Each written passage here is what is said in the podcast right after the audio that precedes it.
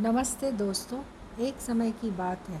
इस हिंदी कहानियों के पॉडकास्ट में आपका हार्दिक स्वागत है। चलिए शुरू करते हैं आज की कहानी ध्रुव तारा की कहानी। राजा उत्तानपद ब्रह्मा जी के पुत्र मनु के पुत्र थे।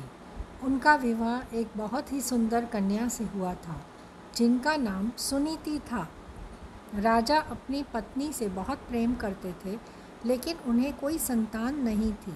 इसलिए रानी ने राजा को दूसरा विवाह करने के लिए कहा। राजा अपनी पत्नी से बहुत प्रेम करते थे, इसलिए उन्होंने मना कर दिया और कहा कि दूसरी पत्नी के आने से तुम्हारा स्थान कम हो जाएगा। जिस पर सुनीति ने कहा, मुझे आप पर विश्वास है, ऐसा नहीं होगा। राजा को सुनीति की हट माननी पड़ी और उन्होंने दूसरा विवाह कर दिया। उनकी दूसरी पत्नी का नाम सुरुचि था। विवाह के बाद जब सुरुचि महल आई, तब उसे राजा की पहली पत्नी के बारे में पता चला। यह जानने के बाद सुरुचि ने उत्तान पद से कहा, जब तक आपकी पहली पत्नी वन प्रस्थान नहीं करेगी, वो महल में प्रवेश नहीं करेगी।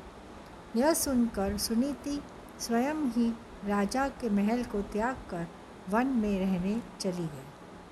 कुछ समय बाद राजा शिकार के लिए वन में जाते हैं और घायल हो जाते हैं। ये बात जब सुनीति को पता चली तो वो राजा को अपनी कुटिया में लाकर उनका उपचार करती है। राजा कई दिनों तक अपनी पहली पत्नी के साथ रहते हैं। उस दौरान सुनीति गर्भवती हो जाती है और उन्हें पुत्र रत्न की प्राप्ति होती है, जिसका नाम ध्रुव रखा जाता है। जिसके बारे में राजा को ज्ञात नहीं रहता। कुछ दिनों बाद राजा अपने महल चले जाते हैं। वहाँ भी रानी सुरुचि को पुत्र रत्न की प्राप्ति होती है, जिसका नाम उत्तम रखा जाता है। कुछ समय बाद राजा उत्तानपद को ध्रुव के बारे में पता चलता है। वो रानी सुनीति को महल में आने का आग्रह करते हैं, लेकिन वो नहीं आती। ध्रुव को कभी कभी महल भेज दिया करती। यह सब देख रानी सुरुचि को ध्रुव से घृणा होने लगी। एक दिन ध्रुव अपने पिता उत्तान पद की गोद में बैठा था। यह देख रानी सुरुचि को क्रोध आ जाता है और वो उसे धक्का देकर अपशब्द कहती है और उसे छोड़ी हुई स्त्री का पुत्र कहकर अपमानित भी करती है। नन्ना ध्रुव कुटिया में आकर माँ का को पूरी घटनाक्रम सुनाता है। तब माता सुनीति उसे समझाती हैं, बेटा, अगर कोई बुरा कहे तो उसके बदले में उसे बुरा मत कहो। इससे तुम्हें ही हानि होगी। अगर तुम अपने पिता की गोद में सह सम्मान बैठना चाहते हो तो भगवान विष्णु की उपासना करो। वो जगत पिता है। अगर बैठ, बैठने हैं तो उनकी गोदी में बैठो। बालक ध्रुव के मन में यह बात बैठ गई। और वह यही भाव लिए, यमुना तट पर नहाने जाता है।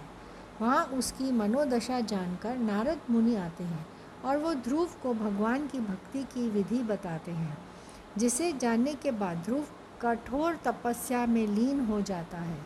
कई महीनों तक खड़े होकर तपस्या करता है।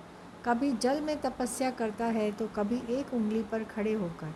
निरंतर ओम नमो वासुदेवाय का जप पूरे ब्रह्मांड में गूंजने लगता है। नन्हे से बालक की इस घोर तपस्या को देख भगवान उसे दर्शन देते हैं। बालक ध्रुव भाव विभोर हो उठता है और कहता है कि मुझे माता पिता की गोद में बैठना है। और लेकिन मेरी दूसरी माता मुझे अपने पिता के गोद में बैठने नहीं देती। मेरी माँ कहती हैं कि आप इस सृष्टि के पिता हो, अतः मुझे आपकी गोद में अब बैठना है। भगवान उसकी इच्छा पूरी करते हैं और उसे तारा बना देते हैं और आशीर्वाद देते हैं कि जो कि सप्त ऋषियों से भी ज़्यादा श्रेष्ठ होगा, वो ध्रुव तारा यही होगा। उस दिन से आज तक आसमान में उत्तर दिशा की ओर ध्रुव तारा चमक रहा है। आशा करती हूँ दोस्तों कि आपको ध्रुव तारे की कहानी अच्छी लगी होगी। फिर मिलेंगे जल्द ही एक नई कहानी के साथ। Happy listening